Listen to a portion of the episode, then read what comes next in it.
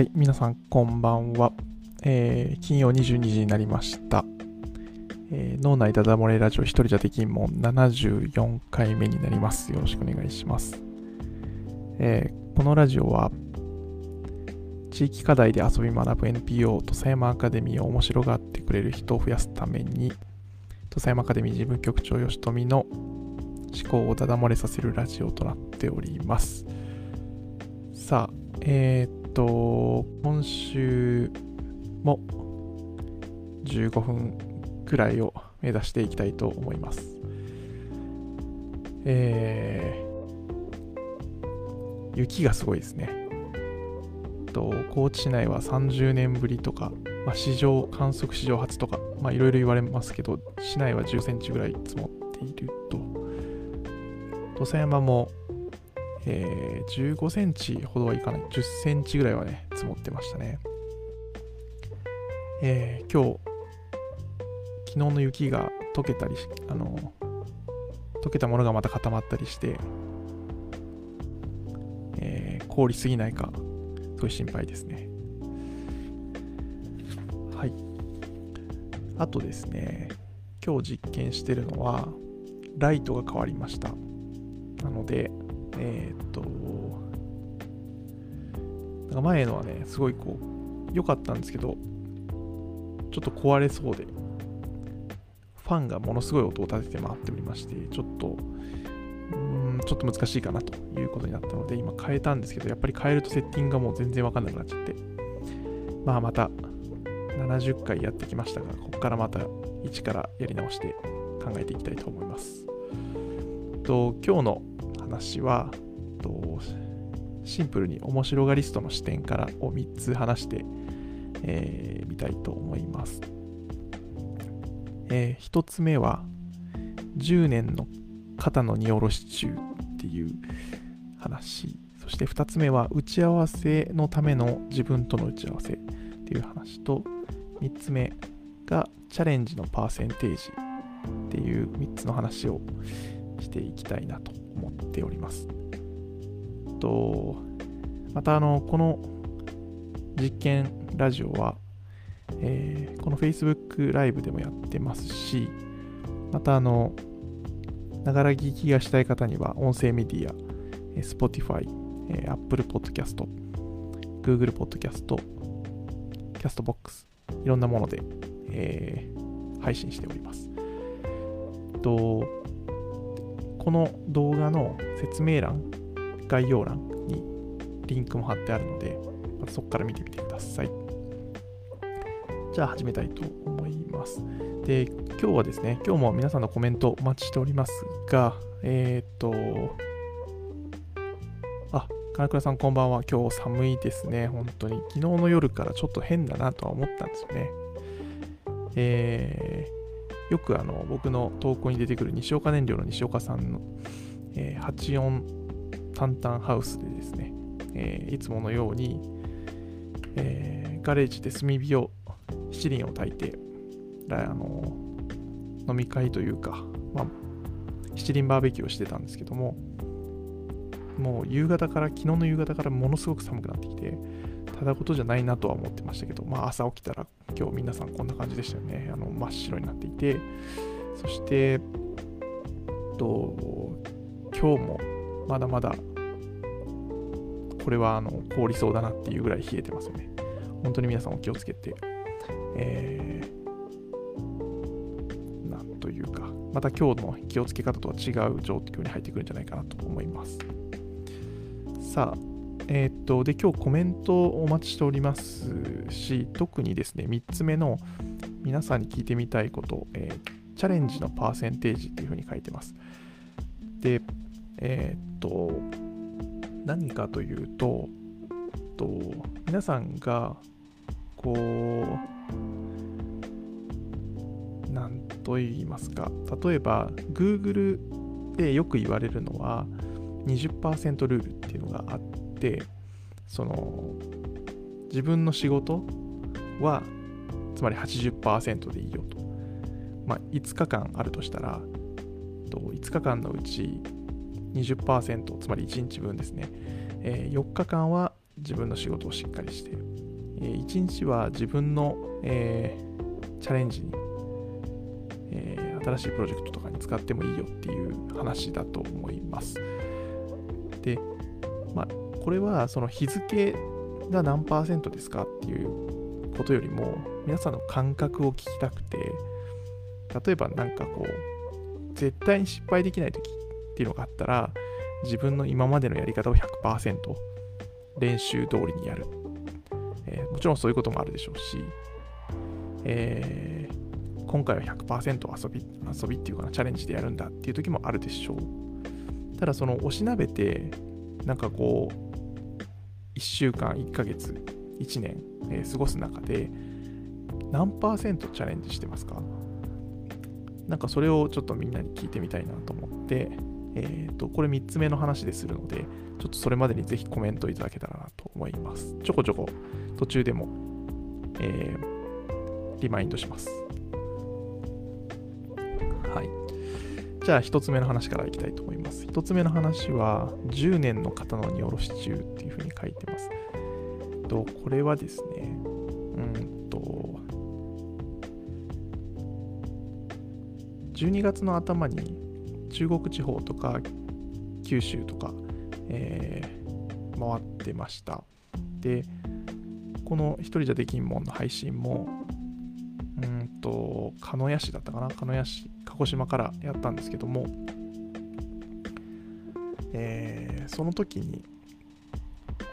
福岡で、そして大分で、元上司とかに10年前にその広告代理店の時の、えー、自分を誘ってくれた人とか、その時に、えー、採用してくれた社長とかに会ったんですよね。で、10年、あの、なんとか生き延びましたっていうのを、えー、報告に行って、おうおうと言いながら、言われながら、えー、っと、まあ、そそこの10年の間の話とかまたその、まあ、僕の話も聞いてもらったりその上司たちの話も聞かせてもらって、えー、その10年の間を埋めていく、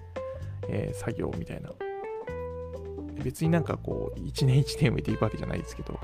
何かそうやって、えー、何かが埋まった感じがしたんですよね。でと、そんなことをしてたら、今度は、その、とさっきのは自分を入れてくれた、えーと、自分に声かけてくれた上司、そして社長っていうのがいて、で、その直属の上司、これもですね、えー、なぜかたまたまコーチに来るっていう話で、えーと急に会うことができまして、まあなんか本当に偶然って恐ろしいなと思いながら、とその上司ともまあ本当にこうがっつり話するのは10年ぶりみたいな状態でまあちょこちょこはねあの話すこともあったんですけども本当に対面でかつがっつり会うっていうのは全然なくてとこの間広め市場で会いましたえー、でその何の話かというとえー、っと、まあ、10年間、その土佐山アカデミーに合流してから、まあ、もうすぐ経つわけですね。2月の1日で10年になるわけですけど、うんと、その間にずっとこう、うん、なんだろうな。まあ、発射台みたいなもんですよね。その、えー、自分を育て育ててもらった会社を辞めて土佐山アカデミーに合流してみたいっていう話をその時もさせてもらってそしたらあのまあどうせやるんやるんだろうが、えー、ちゃんと調べたのかと。そもそも NPO っていうのは大丈夫なのかと。いうような話ももらいながら、えー、心配してくれた3人をうん送り出してくれた3人に、まあ、なんていうのかな、えー、まあ、心配もかけたくないし、失敗したとも思われたくないし、まあ、変なプライドも、こっち側の変なプライドもあるし、えー、なんていうのかな。まあ、かっこつけたいみたいなのもあるじゃないですか。で、ああったんですよ。で、うーん、まあ、結局その10年の節目にその会いに行ったり、たまたま会い会いに来てくれるというか、高知に来てるから会おうよって話になったりとか、まあ、そういうのが続いて、えー、その10年を埋めるような話。埋めるような話っていうと、まあなんかちょっと語弊があるんですけど、あの、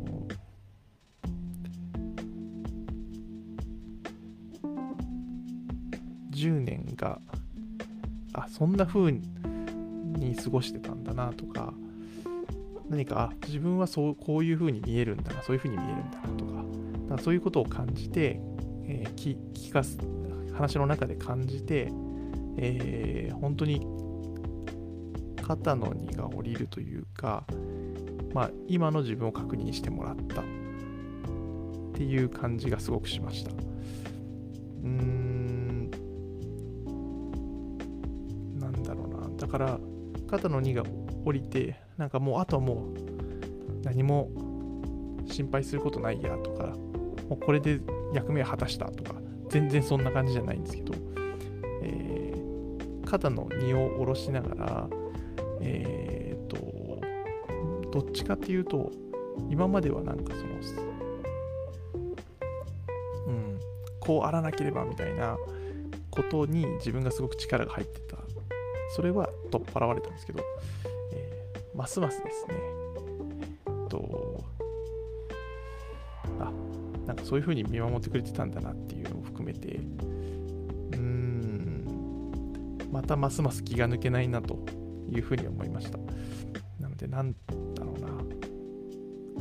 まあ、何が面白かったかっていうと、なんかやっぱりこう、10年ぶりに会うし、変わってないねって言われてもショックだし、変わったねって言われてもいいのか悪いのかみたいな、なんかすごい頭の中でぐるぐる回って言ってるんですけど、えー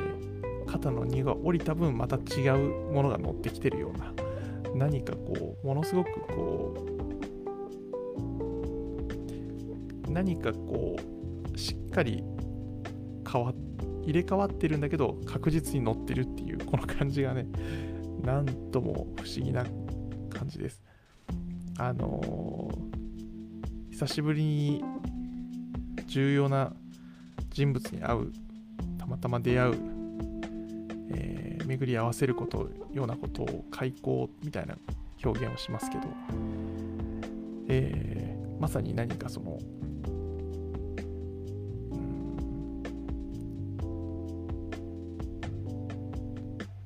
開口まあその言葉が正しいのかわからないですけどそういったものを、えー、体験したような気分になって、えー、初体験みたいななんとなくそんな感覚ですねはいそれが自分の今までの経験にはあんまりなかったので、すごい面白かったです。はい。というのが、10年の方の荷下ろし中っていう話。で、下ろしたけど乗って、違うものが乗ってきてるっていう感じですね。はい。あと2つ。え打ち合わせのための自分との打ち合わせ。そして、チャレンジのパーセンテージっていう話がこの後続いていきます。で、皆さんに聞いてみたいのは、おしなべて皆さんは、えー、自分は何パーセント？手堅い手堅く仕事するチャレンジするっていうのの割合？何でもいいんですよ例えば新しい店を発掘するとかうんとでもやっぱりここ手堅くいつも行ってる店に行こうみたいなところもありますよねそういうのひっくるめてなんか1年自分の今年1年って何パーセントがチャレンジで何パーセント手堅くいったのかみたいな話を聞いてみたいです。えー、ぜひ皆さんコメントお待ちしております。さあ、えー、っと次に行きたいと思います。打ち合わせのための自分との打ち合わせっていう話なんですけど最近ちょっとだけ、えー、打ち合わせがうまくなった気がしたんです。えー、こう年末ですよね今。で、まあ、どこの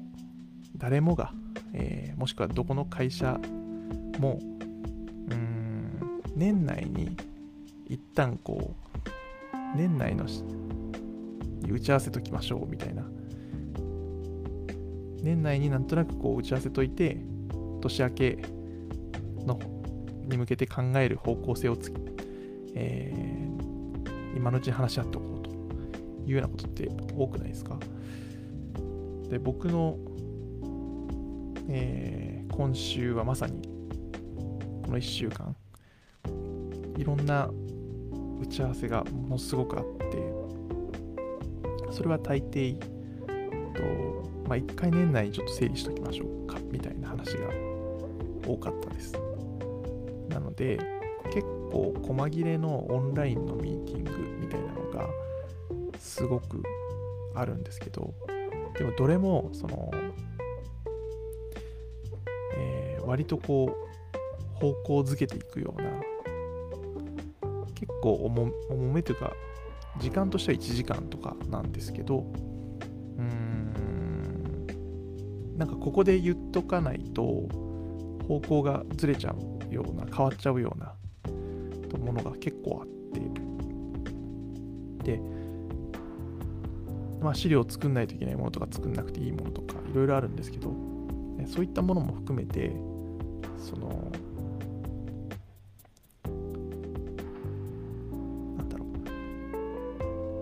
その1時間の中で何をしないといけないのみたいな、まあ、今更そんなこと言ってるのかよみたいなレベルですけどこの1時間では、えー、何しないといけないのかなとであと自分に残された時間ってえー、っと、まあ、毎毎日、そのスケジュールは見れるわけじゃないですか。で、3日後にその打ち合わせあるな。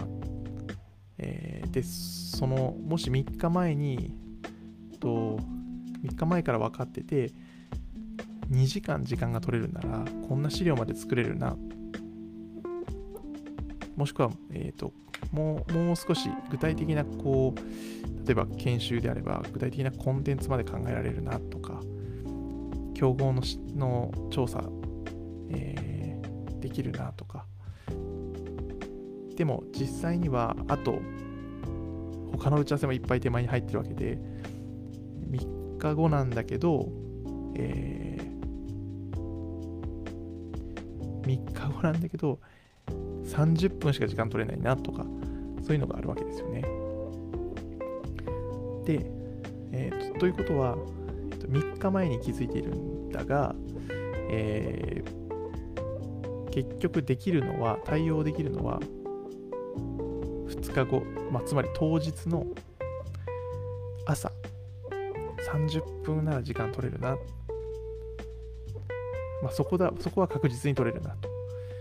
というふうに思うわけです。そうすると、あ、もう資料作ってる時間ないやと。でも、絶対に言わないといけないこと、きっと、あの、を考えないといけないからそこに対して今たまたま思いついてるあれを確か言わないといけないで、えー、っとそれを何て言うかはその30分で考えようとっていうようなことを、えー、っとメモできるようになりました。はい。あのねそのレベルですかっていう話もあるとは思うんですがえー、っとですね打ち合わせのためにその打ち合わせ、1時間の打ち合わせを自分の今、避ける時間で乗り切るための打ち合わせみたいなことが、えー、なんなんとなく計算できるようになってきたというのが最近の、まあ、自分はそんなにこう、えー、あんまりこう細かく段取りできるタイプじゃないので、でもそれをせざるを得ない状況に入ってきて、ちょっと、あの、なし崩し的にそんなことを今、ちょっとできるようになって面白いなって思ちょっとすいません、どうでもいい話かもしれないけど。えー、っと、そんな話を、まあ、体験しながらやっております。はい、ちょっとあの余談ですが、えー、っと、実はこの20日にですね、結構重めの会議がありまして、えー、割と偉い人に会うっていう会議なんですけど、その時は、えー、その2時間、3時間ぐらいの話をどうやって進めていくか、すごい悩んで、結局何も考えないっていう結論に達して、えー、その場の雰囲気で全部やるっていうのを決めて、もうその、それでうまくいかなくてもしょうがないやっていう、えー、ところまで自分で決めてやりました。なかなか面白かったです。はい。じゃあ3つ目の話、えーと、皆さんからのコメントも含め話していきたいと思います。金倉さんコメントありがとうございます。チャレンジ60%、手堅さ40%ですかねと、えー、私は転職1年目だったので、間違った方向に行き過ぎるのも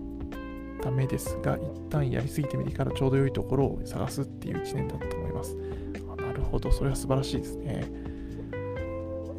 つまりチャレンジの方が多いっていうのも、まあ、それもそれですごいし、うん、あの、一旦やりすぎてみてからちょうど良いところを探すっていうのも本当にすごくわかりますね。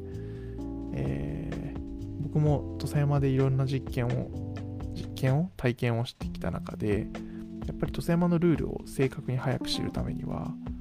やっぱり失敗しないとわからないんですよね。よく例に出すのはカメラのピントを合わせるのと一緒で、一回行き過ぎないと、通り過ぎないと、その、えー、限界値はわからないんですよね。なので、えー、っと、そんなこと思い出しました。でもすごいですね。チャレンジ60%か。いけてないな、そこまでは。いけてない気がすんな。ありがとうございます。高橋さんもありがとうございます。チャレンジ5、手堅く5ぐらいです。えー、新しい学びに手を出したり、私の中では例年よりチャレンジできた方な1年でした。みんなすごいですね。そうか。金倉さんが64、高橋さん55ということで、えー、っと、そうですよね。とまあ、さっきあの Google の話冒頭でしましたけど、まあ、そこでは20%、えー、やっていると。うん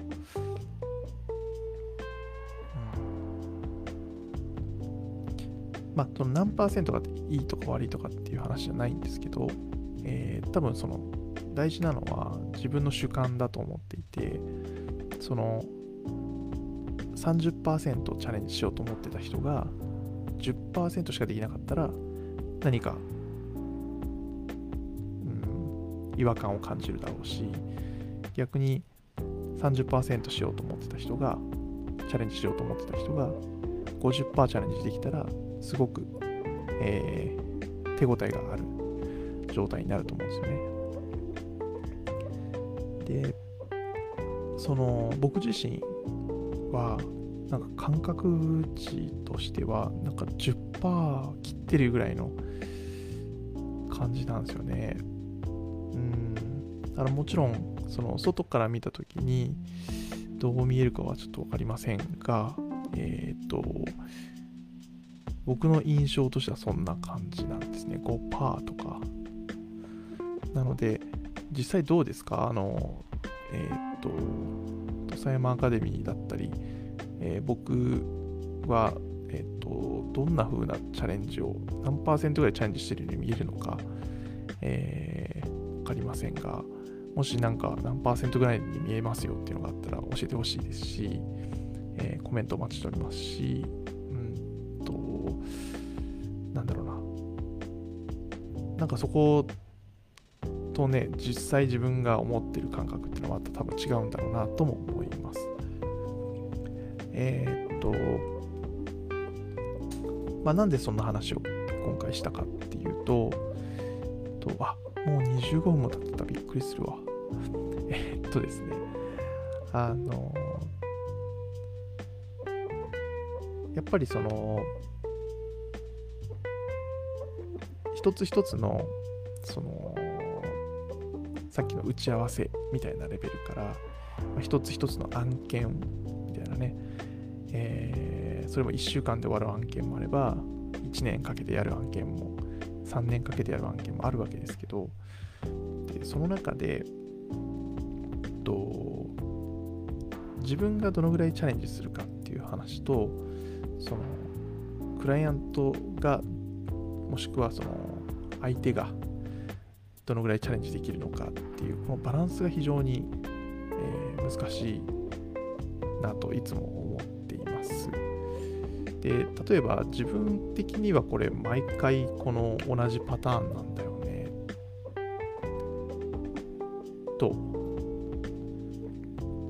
思っちゃうと急に楽しくなくなっちゃうんですよ僕は。だから僕はどんどん変えたい、えー、変えたいんだけどでもあの時のあれやってって言われる時もあるわけですよね。でそうするとうんとまあベストなのはあの時はあれやったんだけど実はもうちょっとこっちの方がいいと思うし僕もチャレンジできるからこの辺でえー、こんなことやりましょうよみたいなことを言った時に合意できると、まあ、お互いベストと。なんだけど、うん、やっぱり自分の中では、うんそれだとまだ、ちょっと、なんかちょっとつまんないと思うんですよね、と、自分が。えー、なんだろうな。そう思うことがあってでそうするとそのじゃあどこでそのチャレンジを確保するのかっていう話になりますよね。例えば言われた通りのことはやるんだけどじゃあ実際にそのやるための、えー、同じことをやるんだけど同じことをたった30%の労力でできたらそれはチャレンジじゃないですか。なのでなんかどこに自分のそのチャレンジを作り出すかみたいなことがすごく重要で。じゃないとなんかこう自分のこう変化することだけを見た目が変化することだけ例えば研修の内容が変わるとか研修の中で喋ってることが変わるとかなんか、うん、日頃使ってる土佐山アカデミーのプレゼンテーションをするときに話してる企画書みたいなのが、まあ、基本はこうどんどん足して足したり、情報がアップデートされていくんだけど、もうちょっとガラッと変えてみたいなとか、そういう見た目上で変わることだと、相手に影響が出てしまう場合に、じゃそこじゃないところに自分のモチベーションを、やりがいとか、えー、チャレンジを見出すかっていうのが、まあ、それを、それができた方がいいよって人にも言いつつ、だからこそ自分もできてないといけなくて、と非常に最近とそこの、そこについて考えてることが多いんですね。でそういった時に、まあ、自分はどうやってやってるのかっていう、何パーセントぐらいやってるのかな、5%ぐらいかなっていうふうに思ったりもする。えー、そんな中で皆さんが、皆さん自身はどんな感じなのかなっていうのはちょっとね、ぜひ聞いてみたいなと思いました。コメントありがとうございます。金倉さん。えっ、ー、と、いつも裏側チャンネルで実験されているので、チャレンジ7、手堅さ3ぐらいと思ってました。チャレンジと実験はまた違う感じですかね。あー、なるほど。いやもちろん、その、一人じゃできんもんのこのラジオの中では、ものすごく実験はしています。ただまあ、時間が間に合わなくて、例えば今日も、えー、面白がリスト会議、面白がリスト会議っていうのを先週やったんだけど、今週全然あの考えられてないから入れるのやめとこうって思っちゃったし、えー、またこのライトも十分に研究できないまま、えー、この場に、えー、やってなんとか最低限、えー、との準備をしてきました。ここにライトが1つとこっちにあるんだけど、いや、難しいですね。あと、ここにもあります。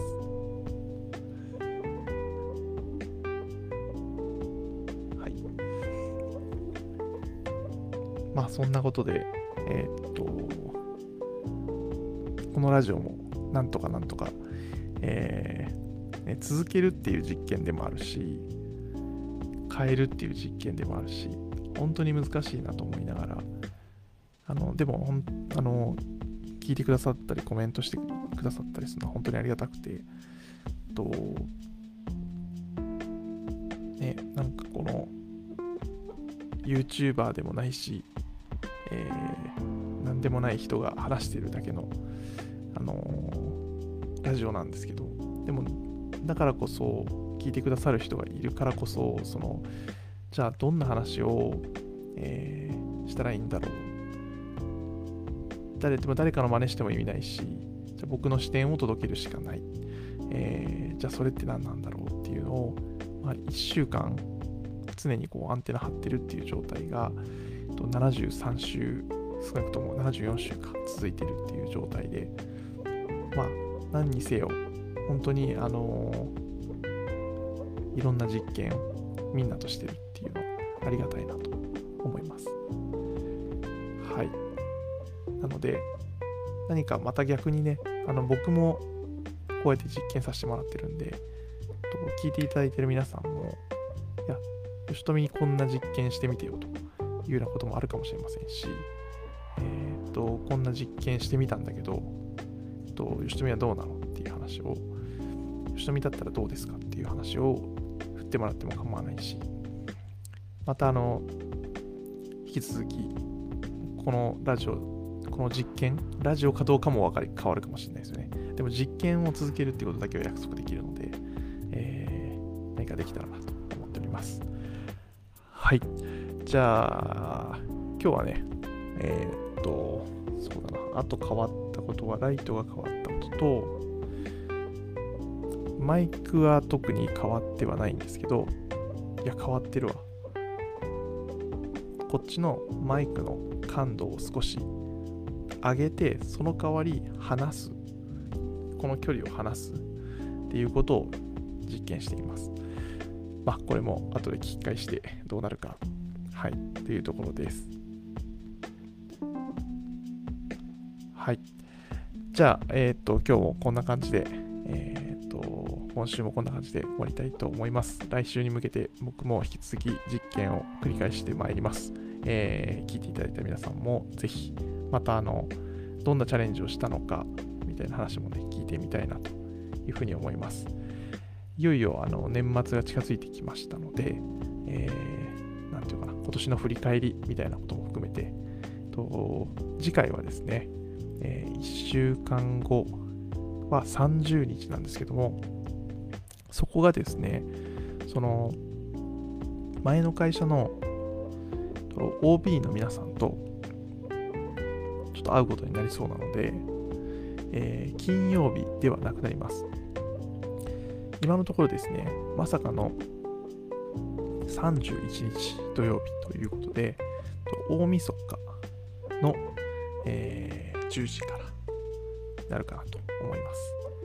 ちょっと自分でもどこにいるかよくわからないんですけど、また、えー、大晦日に10時から